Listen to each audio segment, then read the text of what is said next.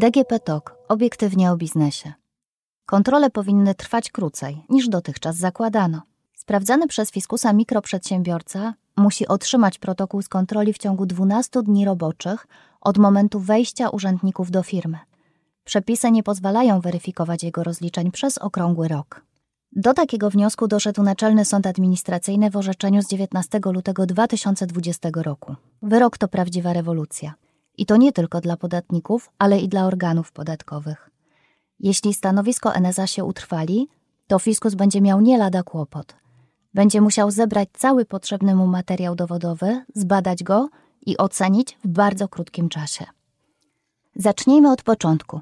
Przepisy prawa przedsiębiorców, a wcześniej ustawy o swobodzie działalności gospodarczej mówią, że maksymalny czas trwania kontroli organu kontroli u przedsiębiorcy w jednym roku kalendarzowym nie może przekroczyć 12 dni roboczych u mikroprzedsiębiorców, 18 dni roboczych u małych przedsiębiorców, 24 dni roboczych u średnich przedsiębiorców i 48 dni roboczych u pozostałych przedsiębiorców.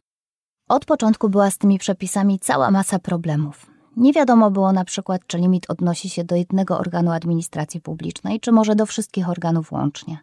Innymi słowy, były wątpliwości co do tego, czy na przykład mikroprzedsiębiorca może być kontrolowany przez 12 dni przez Urząd Skarbowy, następnie kolejne 12 dni przez ZUS i kolejne 12 przez Państwową Inspekcję Pracy, czy może organy te powinny się podzielić tymi 12 dniami przewidzianymi na kontrolę.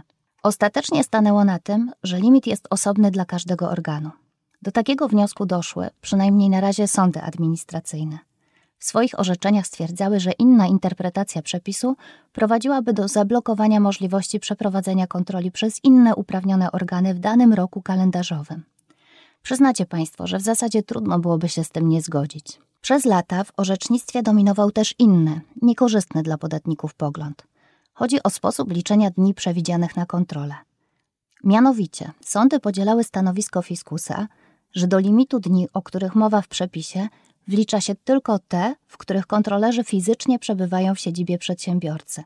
Sądy uznawały bowiem, że tylko taka fizyczna obecność stanowi utrudnienie w prowadzeniu działalności gospodarczej. W efekcie kontrola u mikroprzedsiębiorcy mogła trwać przez okrągły rok. Wystarczyło, żeby urzędnicy pojawiali się w firmie w jeden dzień roboczy każdego miesiąca roku, a przez resztę czasu sprawdzali rozliczenia w siedzibie organu podatkowego.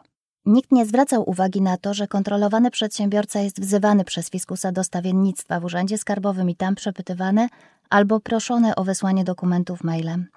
Mimo, że jak wszyscy dobrze wiemy, takie obsługiwanie kontrolerów również stanowi nie lada wyzwania dla przedsiębiorcy, który zamiast stawiać się na wezwania czy wysyłać dokumenty, chciałby po prostu pracować. Problem dostrzegł jednak skład orzekający 19 lutego 2020 roku. Sprawa, która przed nim stanęła, nie była jakoś szczególnie uciążliwa. Mianowicie kontrola została wszczęta 12 listopada i zakończyć miała się już 29 listopada. Krótko, prawda? Bo przecież wiemy, że kontrole potrafią się ciągnąć miesiącami, a nawet latami. Kontrolowana firma doszła jednak do wniosku, że fiskus nie może sprawdzać jej rozliczeń już 28 listopada, bo 12-dniowy termin na kontrolę upłynął dzień wcześniej. Wyliczyła to, biorąc pod uwagę dni robocze i wniosła swój sprzeciw. Fiskus go nie przyjął. Nie przyjął, bo jak wyjaśnił, był w tym czasie w firmie tylko przez kilka dni, dokładnie dziewięć, a tym samym, jak stwierdził, nie przekroczył czasu, o którym mowa w przepisach. Również Wojewódzki Sąd Administracyjny w Warszawie uznał, że kontrolujący działali zgodnie z prawem. W swoim wyroku stwierdził, że do 12-dniowego limitu, o którym mowa w przepisach, nie wlicza się dni przeznaczonych na przygotowywanie dokumentów, ich analizowanie w siedzibie organu, ani sporządzanie protokołu z kontroli.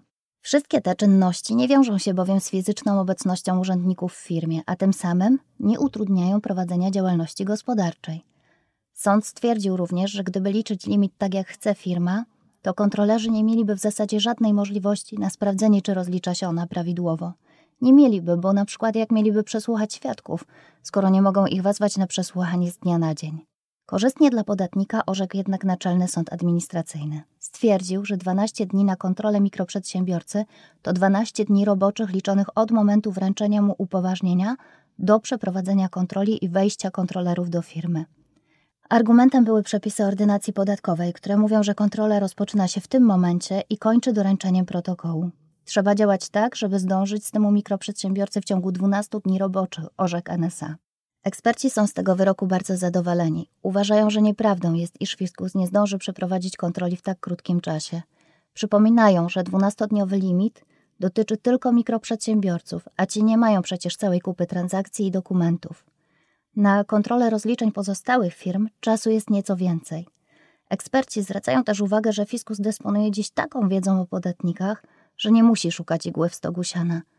Kontrole są celowane, a skarbówka dobrze wie, po co przychodzi do firmy. Przypominają również, że przepisy i tak wprowadzają całą masę wyjątków od przewidzianych limitów. Ograniczenia nie dotyczą np. kontroli zasadności zwrotu VAT przed dokonaniem tego zwrotu, albo np. kontroli niezbędnych dla przeciwdziałania popełnieniu przestępstwa czy wykroczenia skarbowego. Z limitów wyłączone są również kontrole celno-skarbowe. Mało tego, nawet kontrole objęte limitem mogą być w pewnych specyficznych sytuacjach przedłużane albo przerywane. Tak czy inaczej, z wyroku cieszą się też podatnicy. Liczą na to, że ukróci on praktykę organów, zwłaszcza podatkowych, polegającą na przedłużaniu kontroli. Czy tak się stanie? Póki co trudno przesądzić. Przeciwnych orzeczeń jest mnóstwo, a korzystne na razie raptem jedno. Trzeba jednak być dobrej myśli, bo jak wiadomo, kropla drąży skałę.